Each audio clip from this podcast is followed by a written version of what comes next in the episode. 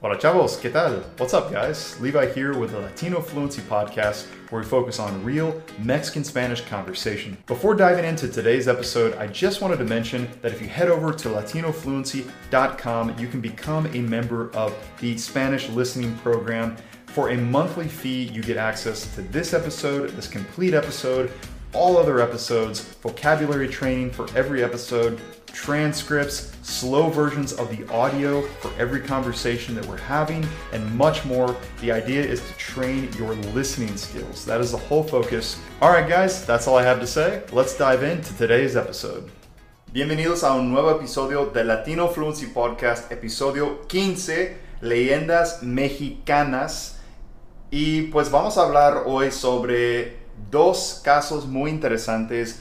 Reni ella sabe mucho, mucho sobre estos temas. A ella le fascina. Yo no sé casi nada sobre estos temas. Solo las pocas veces que me ha contado cosas y me da miedo, me interesa. Y pues decidimos que sería muy padre como tema para un episodio del podcast. Y quién sabe en el futuro podemos tener más episodios así.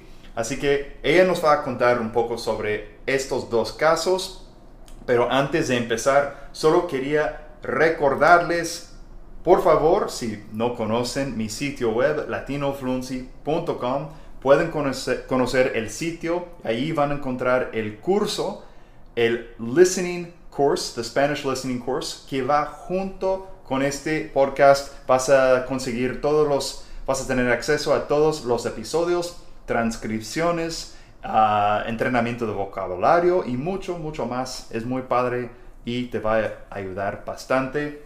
Vamos a empezar. Ok, hola a todos. Hoy les voy a contar sobre las dos casas más embrujadas de Monterrey. Porque yo viví muchos años en Monterrey y estas eran muy famosas. Siempre que la gente estaba hablando de leyendas, salían estos dos temas. Bueno, y ella está hablando de Monterrey, México, por si no conocen.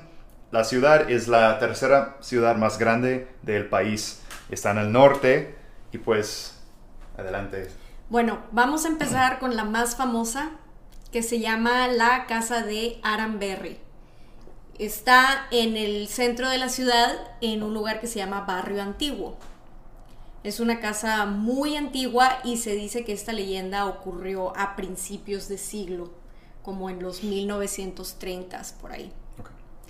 Ok, entonces la historia empieza cuando una familia, eh, don Delfino, que era el papá, la esposa, Antonia, y su hija, Florinda o Florencia, no recuerdo. Algo, algo parecido. Ajá, vivían en esa casa a principios de siglo. Entonces el señor salió de viaje y se quedaron ellas dos en la casa con su loro. Tenían un loro o un perico o un cotorro, como le quieran llamar. Un pájaro. Un pájaro que repite. Que habla. Que habla, sí. Son los pájaros que tienen la cabeza amarilla y el cuerpo verde. Ok. Porque si no tienen la cabeza amarilla, dicen que no hablan. Mm, Hay que estar pendientes. Entonces se quedaron en la casa solas con el perico y tocaron a la puerta, entraron tres tipos y las mataron y les robaron una caja llena de monedas que tenían. Entonces cuando llegó el señor, pues encontró a su esposa y a su hija muerta y una escena horrible llena de sangre, ya se imaginarán. Pero lo interesante era que dieron con el culpable porque el loro no dejaba de repetir, no me mates, Gabriel. Ah, decía toda la frase. Sí, decía, no me mates, Gabriel. Era lo único que decía el loro. Dios mío. Entonces, ellos tenían un sobrino o un familiar que se llamaba Gabriel y así fue como dieron con el culpable. Entonces la leyenda cuenta que esa casa quedó embrujada y que a las 3 de la mañana que es la hora del diablo, la hora de Belcebú, la hora en la que el diablo y los espíritus andan sueltos, se escuchan gritos de esa casa. Ah. Entonces, cualquiera que sea curioso de lo paranormal puede ir a gritar a la casa a las 3 de la mañana y dicen que les van a contestar. Qué miedo. Y pues, tú lo has hecho, ¿no? ¿Alguna Claro que sí. Ella fue con un par de amigos cuando estaban bien pedos, estaban, estaban tomando un poquito de cerveza o algo así. Algo No, parecido. yo creo que estábamos tomando whisky. Estaba con mis dos mejores amigos, Uriel e Iván. Estábamos bien pedos y nos encanta lo paranormal, las leyendas, los fantasmas. Nos encantan. Entonces ya borrachos dijimos, oye, ¿por qué no vamos a la casa de Aranberry a gritar a ver si nos contestan los espíritus chocarreros? Híjole. Y pues fuimos y gritamos muy pedos afuera, ¡Antonia! Pero nadie nos contestó. Bueno, también querías contar otra leyenda de Monterrey, de la misma ciudad, ¿no? De, de- de pero de otra casa. Sí, ¿No? hay otra casa que también es muy famosa en Monterrey. Se llama la Casa de los Tubos. Ah, ok, de los tubos. Si quieren encontrar la leyenda en internet y leer un poco, la Casa de los Tubos. Y se llama así porque la casa está en forma de tubos. Son, es- son puros cilindros, no es una ¿Y está en el centro de la ciudad o en las afueras? No, está en Guadalupe, que es un municipio aledaño a Monterrey. Ah, ok, ok. Está en Guadalupe, motivo por el cual yo personalmente no he ido, porque me da más miedo Guadalupe que los muertos. Pero mm, ahí está en Guadalupe. Eh, entonces les voy a contar la leyenda de la Casa de los Tubos, por qué está embrujada y por qué es tan famosa. Número uno, llama la atención su forma de cilindros. Y la historia cuenta que un señor tenía una hija que era paralítica. Entonces decidió, y tenía mucho dinero, decidió construir esa casa en forma de tubos para que tuviera rampas y que la hija pudiera desplazarse en su silla de ruedas fácilmente en las rampas, en la casa. Entonces, la leyenda comienza cuando varios de los albañiles y la gente que trabajaba en la construcción se empiezan a morir. Se caían y se morían.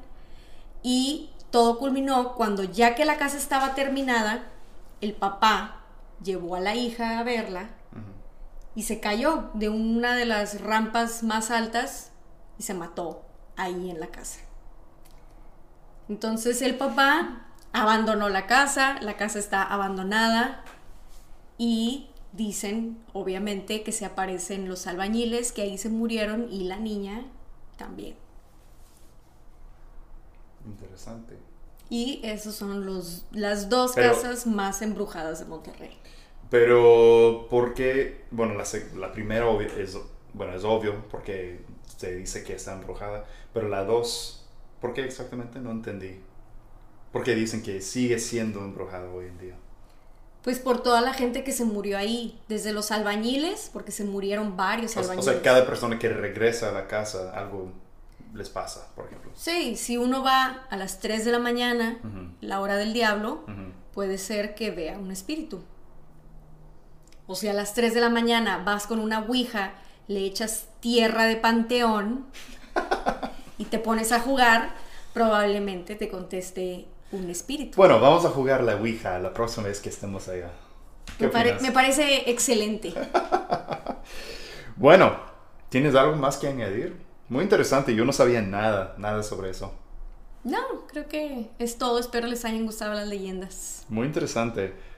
Bueno, yo, yo creo que definitivamente en el futuro vamos a tra- tratar de tener más episodios. Si les gusta, si, si les interesa, vamos a tener de vez en cuando un episodio sobre una leyenda en particular. No tiene que ser solamente en México, pues, pero hay, hay, hay, muchos, hay bastantes que han, han pasado allá en, en- en su país, pero también como que en el, en el mundo en general. O sea, leyendas que hemos escuchado o leído o algo así.